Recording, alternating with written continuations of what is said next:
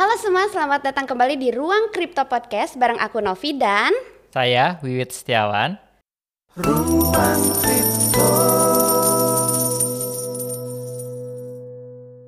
Oke, sebelum mulai mungkin aku mau ngingetin sekali lagi ya. Kalau misalkan podcast ini bisa kalian denger di Spotify, Noise, Google Podcast, Apple Podcast, dan juga YouTube.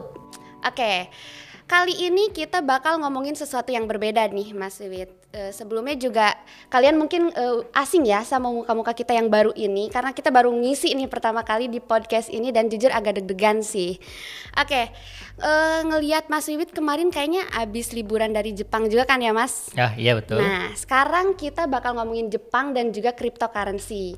Sebenarnya apa sih hubungannya? Nah, kalian bagusnya sih dengerin sampai akhir ya, biar seru gitu dan ya tahu apa bahasan kita kali ini.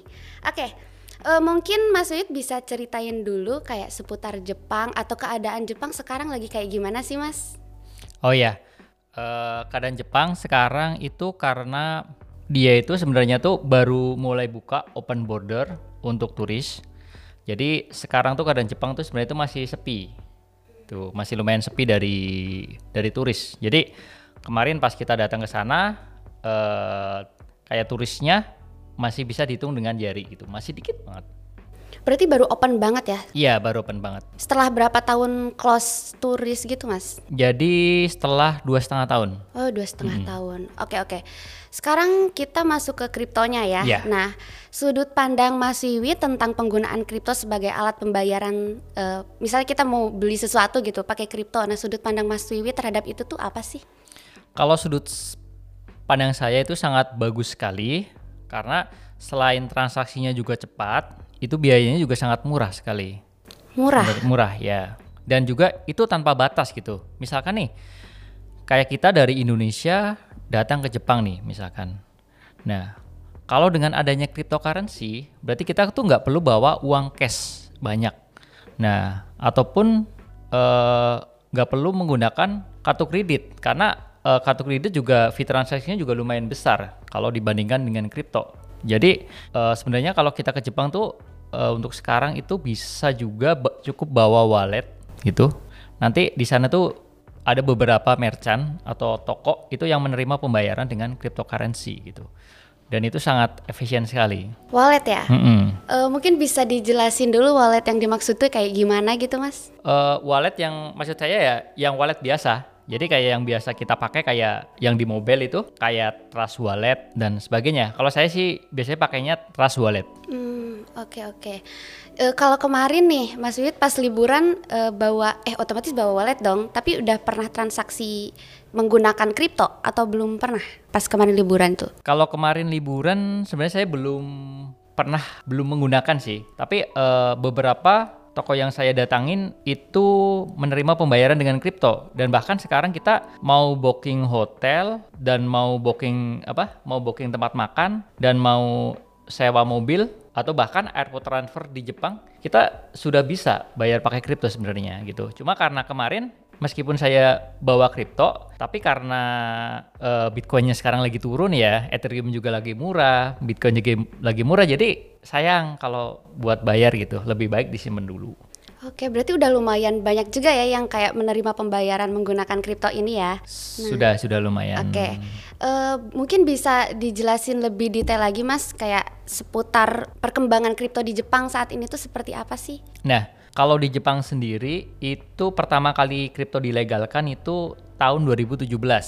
Berarti sudah lima tahun yang lalu. Nah, di saat itu itu tuh di Jepang tuh kalau kita datang lewat bandara Narita itu sudah langsung ada tuh ATM Bitcoinnya. Nah, selain itu kalau kita datang ke Jepang juga dengan kita membawa wallet aja, kalau kita butuh yen Biasanya itu di pinggir-pinggir kota besar itu kayak di daerah Ginza. Daerah Ginza itu kalau di Indonesia tuh ibarat kayak ini. Di Jakarta tuh kayak SCBD ya. kayak Oh ya ya. seperti apa distrik besarnya itu itu kayak di daerah di daerah situ tuh dulu tuh banyak sekali eh, yang jasa yang menawarkan untuk exchange dari kripto ke mata uang yen. Nah, terus setelah berkembangnya zaman eh, sekarang itu banyak toko-toko yang eh, menerima pembayaran dengan Bitcoin gitu. Karena di sana pada dasarnya adalah legal gitu. Jadi misalkan nih kita kalau misalkan di Indonesia ya kita beli barang pakai Bitcoin itu kan ilegal ya. Iya. Karena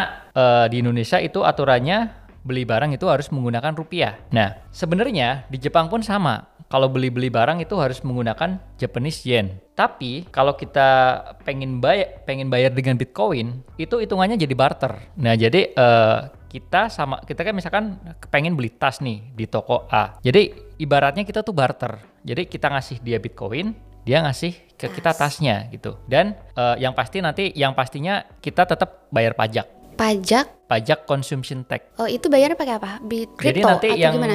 yang bayarin ini, yang bayarin itu tokonya. Jadi kita eh, barter barang, misalkan kita beli tas nih senilai 1 BTC.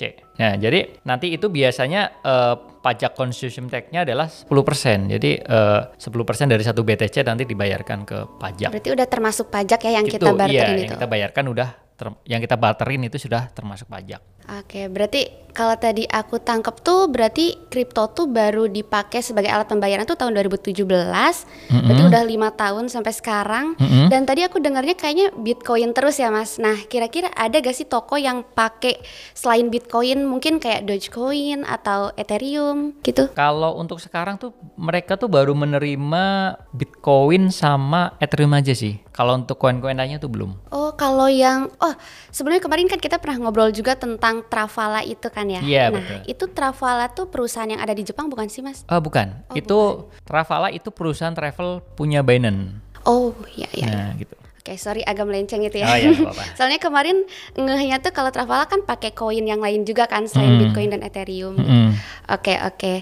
Nah, dari segi benefit nih, kira-kira benefit yang paling menonjol kalau Hmm. misalkan kita bayar sesuatu pakai kripto tuh apa sih selain memudahkan tadi? Jadi benefit yang paling menonjol itu adalah di transaction fee-nya gitu. Misalkan nih, kita mau beli tas di Jepang misalkan nih, misalkan kita mau beli tas branded misalkan ya. Itu kan kalau kita pakai kartu kredit, itu kan kena merchant fees kita 3%. 3%. dari fee transaksi. Nah, jadi kalau transaksi kita lumayan besar, anggap aja kita beli harga 100 juta misalkan. 3% dari 100 juta kan udah lumayan ya, udah 3 juta sendiri. Nah, sementara meskipun kita transaksinya dengan Ethereum yang gas fee-nya cukup mahal, itu kan paling biaya gas fee-nya kan hanya 50 dolar atau sekitar 700 ribu. Nah, jadi itu eh, menurut saya tuh masih lebih murah daripada transaksi dengan konvensional. Oke, berarti dari segi gas fee itu ya. Dari fee, fee, eh fee, fee, transaksinya. sorry ya, fee. Tapi kemarin eh, pas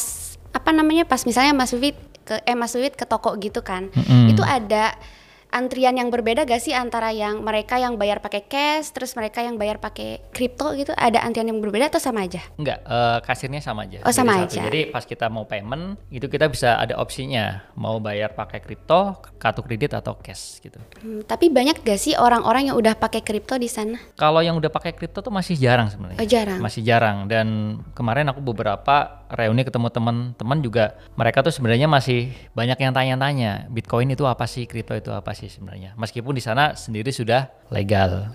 Oh ya, tadi kan sempat bayar, eh sempat bahas tentang fee juga. Nah, terus aku keinget kayak ada gak sih minimal kita misalnya kita belanja, Mm-mm. terus minimal harus berapa gitu? Kalau misalkan kita mau bayar pakai kripto, ada batas minimal gitu nggak sih? Kalau batas minimalnya nggak ada. Oh gak ada, jadi bebas. Kalau kita belanja mau, eh, misalnya kalau dirupiahin 100 ribu, Itu bisa? bisa, bisa. Oh, tetap bisa ya, gak ada batasan. Oke, oh ya, terus tadi kan sempat bahas juga tentang beer market. Mm-mm. Nah, a- apa ada saat-saat tertentu, misalnya kita bisa bayar menggunakan kripto, misalnya saat eh, bear market aja, misalnya kita bisa bayar pakai itu, atau di segala situasi kita bisa pakai itu. Kalau kita bisa bayar atau enggaknya dengan pakai kripto, itu sebenarnya tuh di saat kapan pun, entah di saat bear market ataupun di saat bull market, kita pun tetap bisa eh, bayar dengan kripto.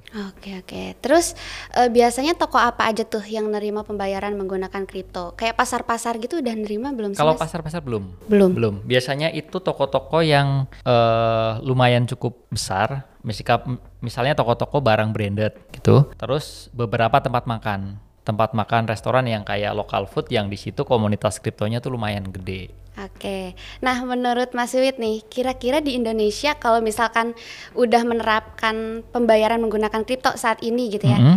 itu cocok gak sih kalau misalkan sekarang udah nerapin yang pembayaran menggunakan kripto atau masih belum cocok kalau di Indonesia? Sebenarnya kalau di Indonesia itu eh, s- sudah sangat cocok sih ya, terutama kan eh, di Bali gitu. Kalau di Bali kan sekarang sudah banyak nih kayak turis-turis dari luar yang ke Bali gitu. Mungkin kalau misalkan men- menerima bisa pembayaran dengan kripto, yang penting negara tetap bisa menerima pajak ya dari konsumsi pajaknya kan 10%. Nah, yang penting itu diatur gimana caranya biar biar negara juga dapat Dapat. pajaknya itu menurut saya bagus sekali itu. Bagus ya, dan lebih enak sih kalau mengingat fee yang tadi dijelasin gak sih? Ya, iya, jadi Lebih itu murah. jadi kayak orang datang dari luar negeri, misal turis atau orang yang ingin bisnis di Indonesia, itu jadi apa? Jadi semakin luas gitu.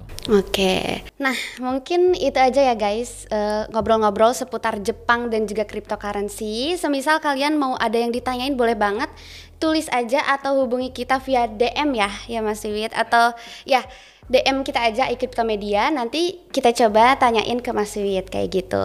Oke, sekali lagi mau ngingetin kalau kalian bisa dengerin podcast ini lewat Spotify, Noise, YouTube, Google Podcast dan juga Apple Podcast. Oke. Sampai jumpa di episode podcast selanjutnya. Bye. Bye. Ruang Kripto.